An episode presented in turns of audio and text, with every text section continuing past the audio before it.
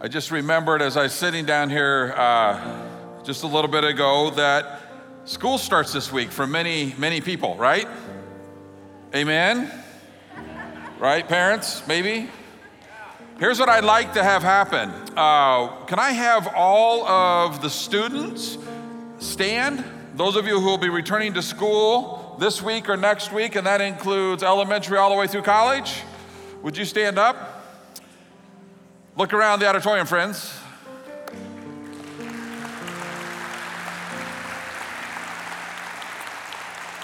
Would you remain standing? And then I want to have all the parents stand and all the educators stand. Would you guys all stand? I want to have a word of prayer for all of you. The other three of you can remain seated. All right. Let me pray for the students, for the parents, and for the educators. God, I'm reminded uh, this morning, as Pastor Anthony shared, Romans 8, that nothing can separate us. God, this time of year uh, can be a little bit anxiety producing, um, fear producing. Lord, I pray that uh, you would just reach and touch every student that is standing here in this place whether they're going to school for the first time or whether they're um, getting ready to start their senior in college or master's program. Lord, I pray that you would just intervene into their life and remind them of who they are in Christ, that you are there. You are there. And that you care about them, and that you love them, and that you've created them, and you've given them purpose and a reason. And God, so I pray that as they go back to school, for that first challenging and tough moment, that they would be reminded of the truth of Scripture and they could turn to you instantly and have the sense of your presence. Would you protect them? Protect their minds, their hearts. Lord, I pray for the parents.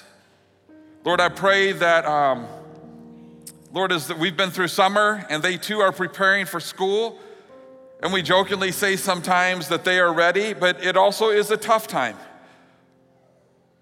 Lord, I pray that you also would, would remind the parents that um, these children, these kids, these adults that are going back to school have just been on loan and that you are in control and that you would meet them as well and equip them with all they need and sustain them. And for the educators, Lord, Lord, as they go back into the classroom, or online teaching, Lord, I pray that you would prepare them. I pray that you would equip them. I pray, Lord, that they too would be reminded that they are doing what they're doing because you have called them to do it and you've given them a purpose to do that. You've given them the gifts and the talents to do that.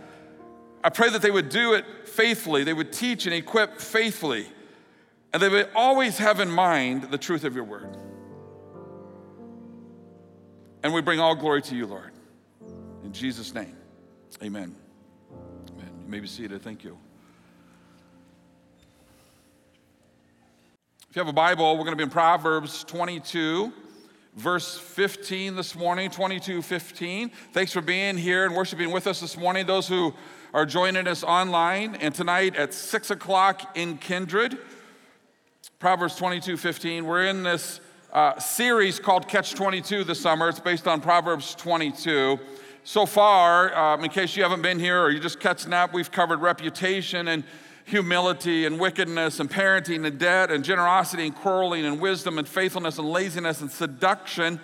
And now, today, appropriately, we're talking about discipline, actually, about family. If you need a Bible, slip a hand up. We've got ushers who have Bibles. They'd love to uh, get one in your hands. You can use it this morning. Proverbs 22 15, as we continue on in, in this passage, says this. Folly is bound up in the heart of a child, but the rod of discipline will drive it far away. Folly is an interesting word. What does it mean? Folly means foolishness. And the definition of folly is moral immaturity. And it comes from a Hebrew word that suggests uh, arrogance or flippant or hard hearted or a hardened fool. In other words, children do not know uh, how to live moral lives. They must be trained how to live morally responsible lives, is what Solomon is teaching us this morning. And I would imagine that most everyone here has a huge desire to see their children walk with the Lord and not only understand the depth of the gospel, but to live in the gospel and to live out of the gospel. Is that a fair assumption? I think so. And the truth is, if we're going to raise children who love the Lord and, and children who, who, who desire to worship Him and follow Him and serve Him all of the days of their lives, then we must know that it will take more than just a parenting style or a philosophy of parenting to accomplish our goal. It'll take grace. While there is no guarantee how our children will turn out, we do our best to honor the pattern and the truth of God's word.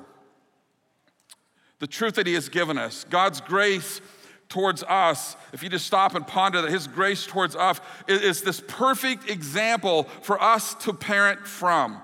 After all, He is our Father, right? And He is perfect in all of His ways. Let us learn from His approach as we long for the same things for our children that He longs in for us. I am about to share with you four keys to grace based parenting. After spending two nights, Thursday night and Friday night, camping with my two grandkids, one is five, one is three. Everything I'm about to share with you is theoretical.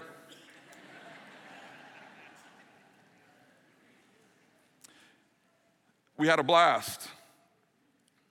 But it reminds me that uh, our youngest is 25 years old, so that was a blast from the past.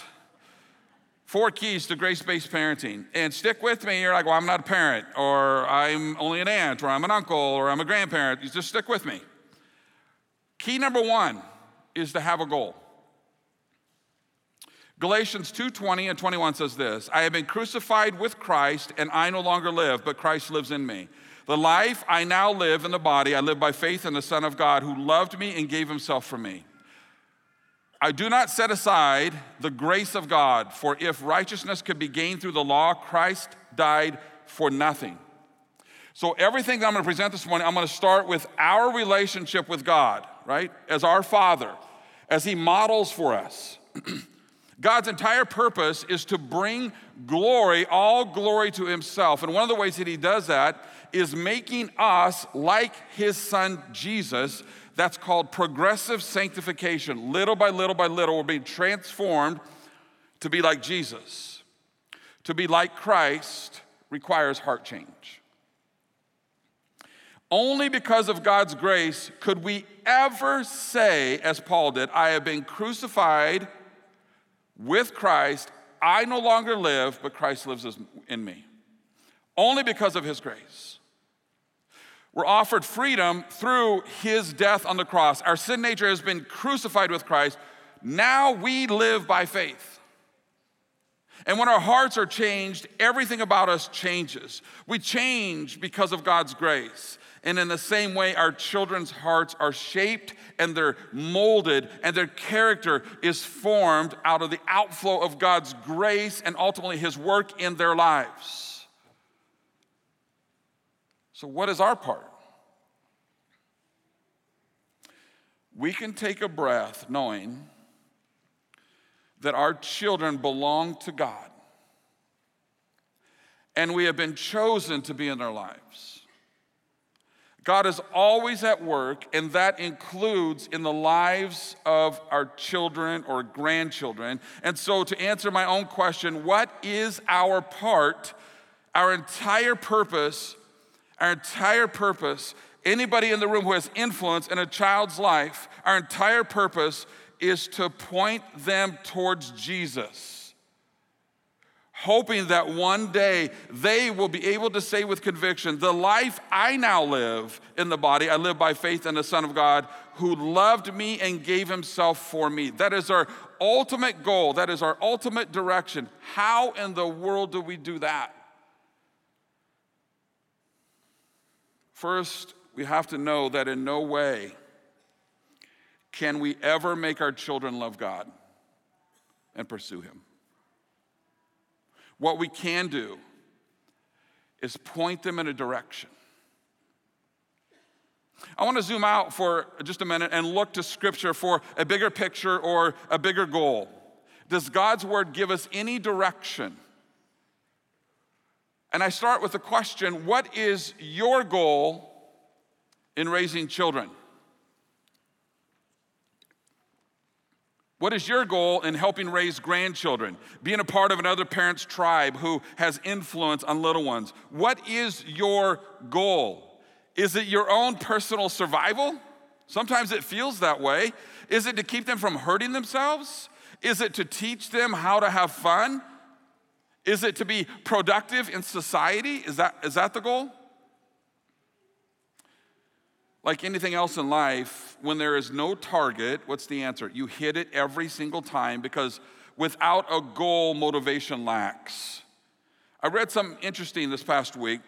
Within the minimalist movement, some have adopted within that movement the no goal way of living. Maybe you've, maybe you've heard about this. They say it is so freeing when you don't have any goals. It's so freeing. They begin by asking themselves, why do I have these goals anyway? The answer was always the same so I can accomplish what I'm supposed to accomplish. And through their exploration of living goalless, they came to believe that achieving a goal and getting the results they wanted is not what determines their happiness. By adopting a goalless lifestyle, now they could be happy because they don't, you don't have any goals. I'm starting the discussion of parenting not suggesting that we have an obsessive set of rigid goals and that if we don't check all the boxes that we have somehow failed at parenting or grandparenting or have an influence on younger people. What I'm encouraging us to think about is a bigger picture. A direction. When we fail to consider a destination goal, it's easy to wander kind of all over the map, all over the place. And in our wandering, we tend to adopt situational goals that are not connected to anything that is greater or any certain direction. We, we, we kind of adopt these situational goals just to get us through another day. Well, my goal today is this. Well, what if you zoomed out and you said, and you look clear to the, to the point of where they're 18 or, or, or until when they leave the nest, you said, here's my ultimate goal. What's the destination? So let me ask you again do you have a goal? If you do, when you think about your goal for your children, is there anything that you need to revisit? Does your goal align with God's word? Does your goal encourage your child in the same direction God is encouraging them? What if our goal was to raise children who one day could echo the words and, of Paul and, and with conviction? What if one day our kids could say, I have been crucified with Christ. I no longer live, but Christ lives in me. And the life I now live in the body, I live by faith in the Son of God who loved me and gave himself for me. What if that was our goal? Number one, have a goal. Secondly, set boundaries. And we see this in Scripture again, a father to his children. 1 Corinthians 10 23 and 24 says this I have the right to do anything you say but not everything is beneficial. I have the right to do anything, but not everything is constructive. No one should seek their own good, but the good of others. So whether you eat or drink or whatever you do, do it all for the glory of God. Yet, even with God's willingness to extend us His grace, He also sets boundaries in place to keep us in His grace and to protect us. Paul writes in the book of Romans, Shall I go on sinning so that grace may abound? And then he answers his own question By no means should you do that. While there are no limits to his grace, there are boundaries within his grace, boundaries used to, to help protect us and, and to help grow us. And if we as parents do not set boundaries with our kids, they will set them for us. Either our children will live according to the boundaries we have set, or they'll live according to the boundaries they have set. And it's really that simple. Somebody is running the show.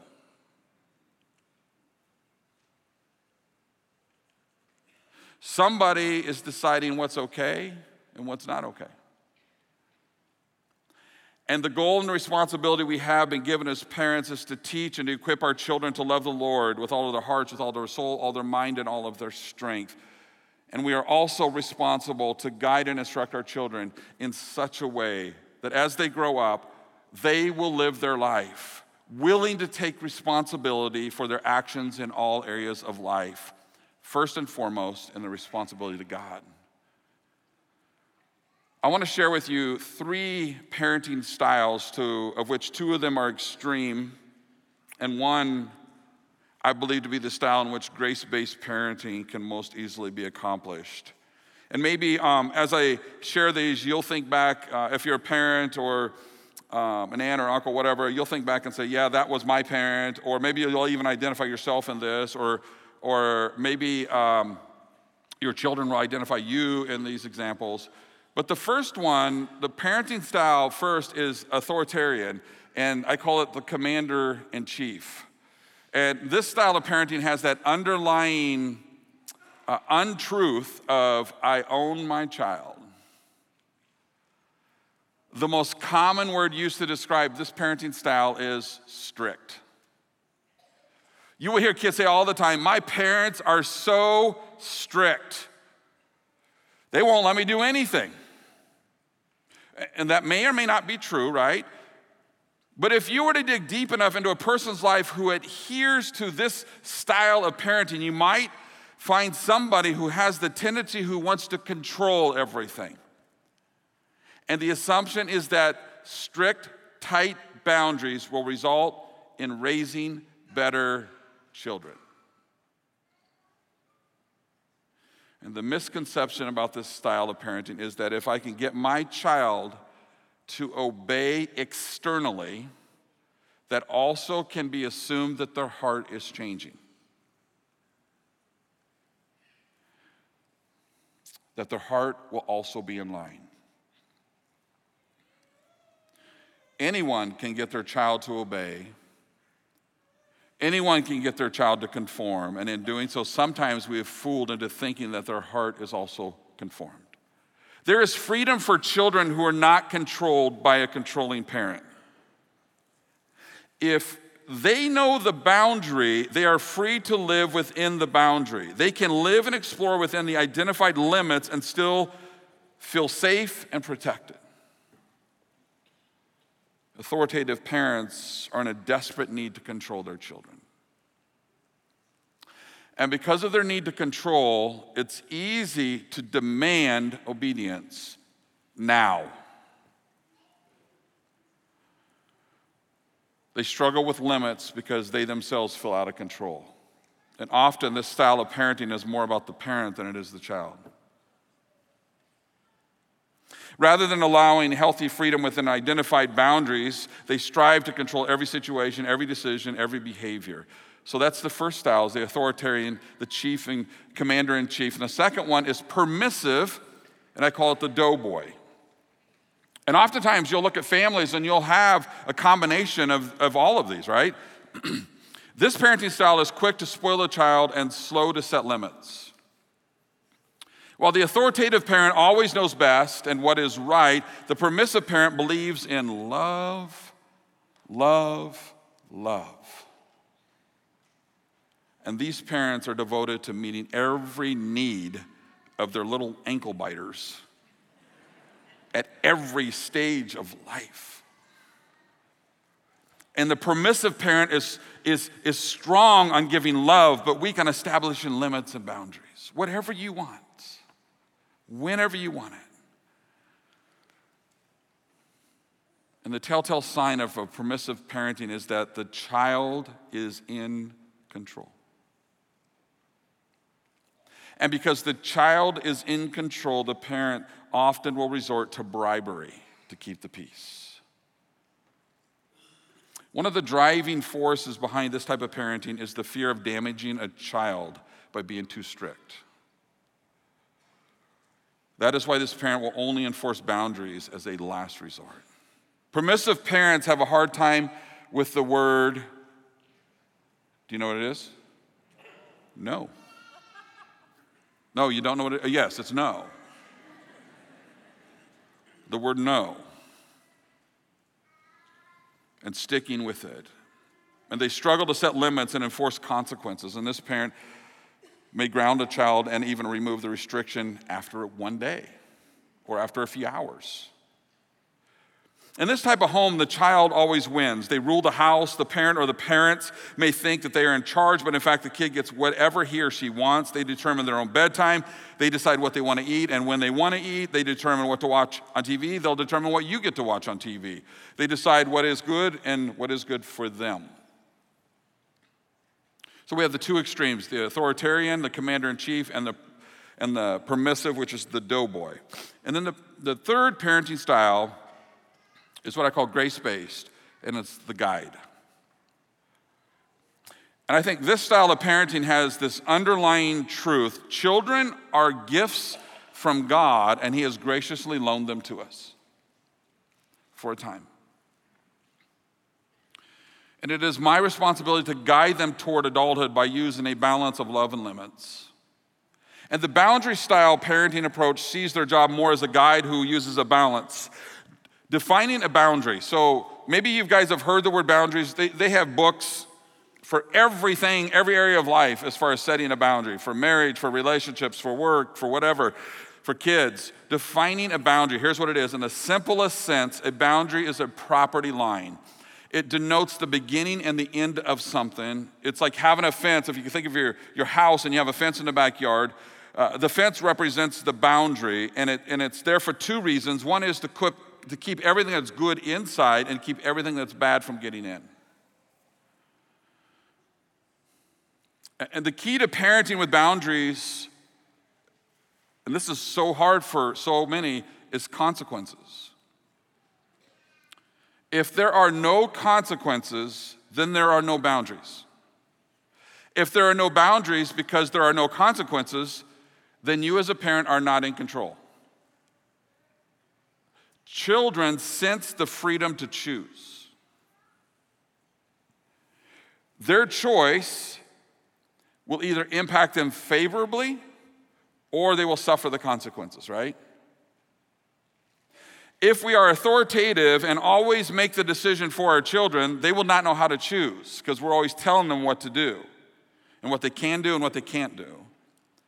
If we are permissive and allow our children to get whatever they want, they will not understand that there are consequences to their decisions. So, those are the weaker points on both of those models. So, what happens in boundary parenting is that the child becomes responsible for their choice. And I'm talking about little itty bitties as well. Mom doesn't make the choice, nor does dad, the child does. They either choose to cooperate and allow the parents to be an authority, or they choose to suffer the consequences by attempting to take authority from mom and dad and put it in their own hands. Let's keep going. Key number three is implement reality discipline. Hebrews 12 says this and have you completely forgotten this word of encouragement that addresses you as a father addresses his son? It says, My son, do not make light of the Lord's discipline, and do not lose heart when he rebukes you, because the Lord disciplines those that he loves, and he chastens everyone he accepts as his son. So let's talk for a minute about reality discipline. And I know discipline is a hot topic, it's all over the board, right? But God holds us accountable for our decisions. And the reality is this there are consequences to our decisions. We know that as adults, right? He allows us to experience those consequences in hopes to kind of shift us or realign us. And He has given us freedom. However, with the freedom comes responsibility and accountability, right? So our actions have consequences. Jesus said, What you sow, you will. And this law is true in every area of life. So, how do we apply the way God treats us to parenting? How do we do that? Well, there's the choice approach. In the same way, God allows us to exercise our free will. That's why He's given us free will, right? He says to us, choose. It's your choice. In the same way, we allow our children to choose. But also, in the same way, God gives us a choice. He allows us to experience the consequences of our choice. So always give them a consequence for their choice. And this is what this, this next line I'm going to share with you is probably one of the most, for me, it was one of the most profound things for parenting um, that I was able to grab a hold of. And it's this. let me say it and then. Their choice then is between them and the reality of their choice. Because what I would find myself doing is that the battle would often become between um, one of my children and me, right? So that's where the tension was. That's where the argument was. That's where the power struggle was. Over and over and over again. But learning this idea that their choice is between them and the reality of their choice, what it does for you as a parent is it removes you out of the scenario. And now the battle becomes between the child and the choice that they are going to make. So it's this case of okay, you have a choice. You can choose either A or you can choose B. But I need you to know that if you choose B, here's what's going to happen step back. So now the child is confronted with making the choice. They get to choose A or they get to choose B. But if they choose B, they know what's going to happen. And it's no longer the power struggle between you and the child, the power struggle becomes between the child and their choice. That was huge for me. And if they choose the best, then encourage them, praise them for making such a wise choice. If they choose the path of the consequence, then love them. But at the same time, do not neglect the consequences that they have chosen. They choose the consequences, not you. The choice is theirs, not yours. You do not make them choose the wrong way. If you establish a boundary and do not follow through with the consequences, it was never a boundary in the first place. Basically, this is where the rubber meets the road. And if you establish a, boundary and your child chooses to break it and they are not accountable for their decision, then your boundary was useless. If a child is pestering his parent, um, as, as an example, um, you're on the phone and a child is pestering you over and over again. So you have, you can do this uh, uh, parenting A, parenting B. You could say you're the authoritative parent, the chief and commander, and you can threaten them, you can scream at them, you can say stop, you can do all of these demanding kinds of things while you're on the phone, and they know you're on the phone, right? Or you can be the lovey dovey, the doughboy, and just, oh, hey, little, you know, just wait. Mommy says, Daddy says, I'm on the phone. Could you just leave me alone? Stop biting me. Stop kicking me. Stop. And just on and on and on and on. Or you could sit down the phone and you could say, Hey, look, little Susie, little Johnny, I, I'm sorry if that's your name, but little Susie, little Johnny, if you continue to choose to do this, when I get off of the phone, here's the consequence.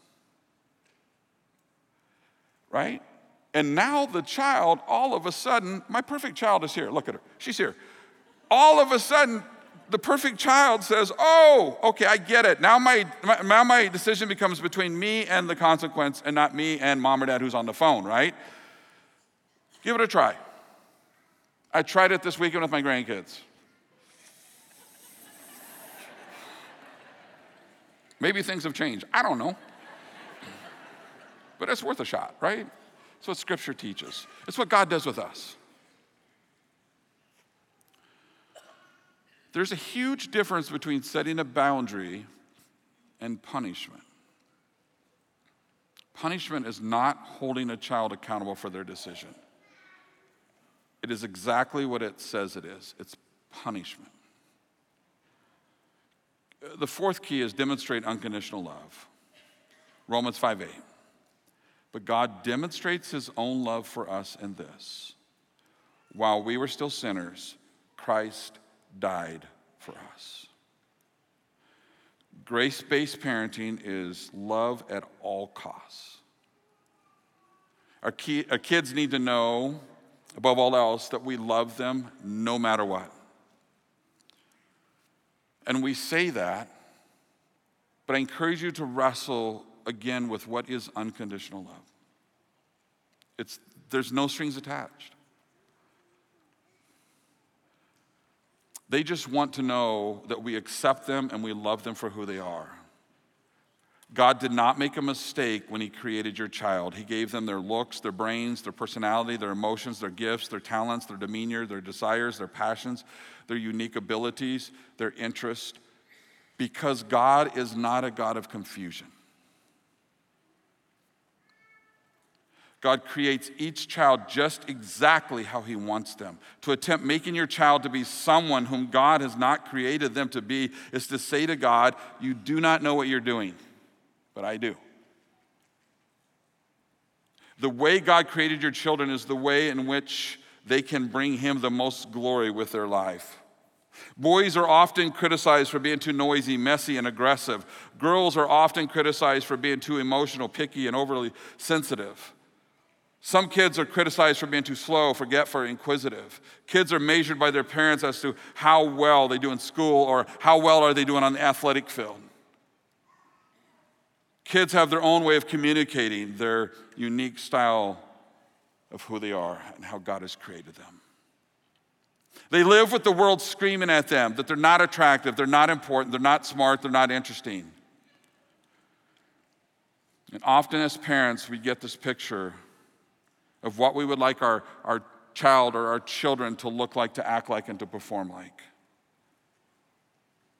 And then we're disappointed in them when they turn out differently.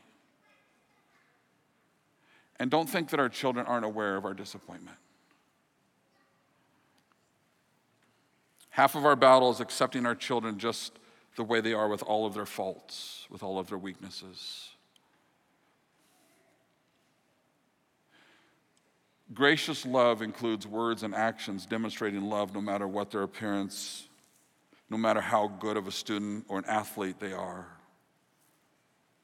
Just like God's love towards us. Our love towards them needs to supersede everything. Love always allows room for a child to be who God has created them to be. And guess what? He may not have created them to be just like you. Love also points them to the truth of God's word and away from the list and the lies of the enemy.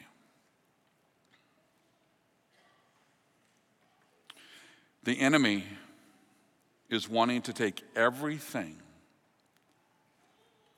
I'm almost done, so I want you to hear these last couple things. The enemy is, is wanting to take everything that God says is good and manipulate it and completely flip it on its head. Whether that's sexuality, right from wrong, where their value comes from, who they are, Satan will tell them they can't have an impact. Or this conformity of all of their friends are doing right, whatever is right in their own eyes. Satan has taken everything that God has created as good, has, has the way that God has created our children, perfect in his sight amazing in his sight, exactly the way he wants them to. Satan's taken it all and he's flipping it completely over.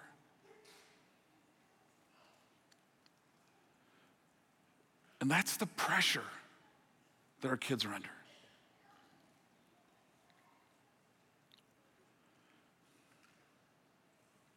Love allows room for a child to be who God has created them to be. God says, while we were yet sinners, Christ died for us. Talk about completely understanding and undeserving. He was willing to look beyond all of our mistakes and faults, and He loves us anyway. Tell your kids you love them regardless. Show them you love them no matter what. Demonstrate to them that they can never do anything that would keep you from loving them. Let me leave you with this one thing. It's actually four parts to a one thing. I was already made fun of that this morning, but that's okay. Reflect God's grace based parenting techniques, and it's the four things we just talked about. Have a goal. What's the destination you have in mind? Set boundaries, implement reality discipline, and demonstrate unconditional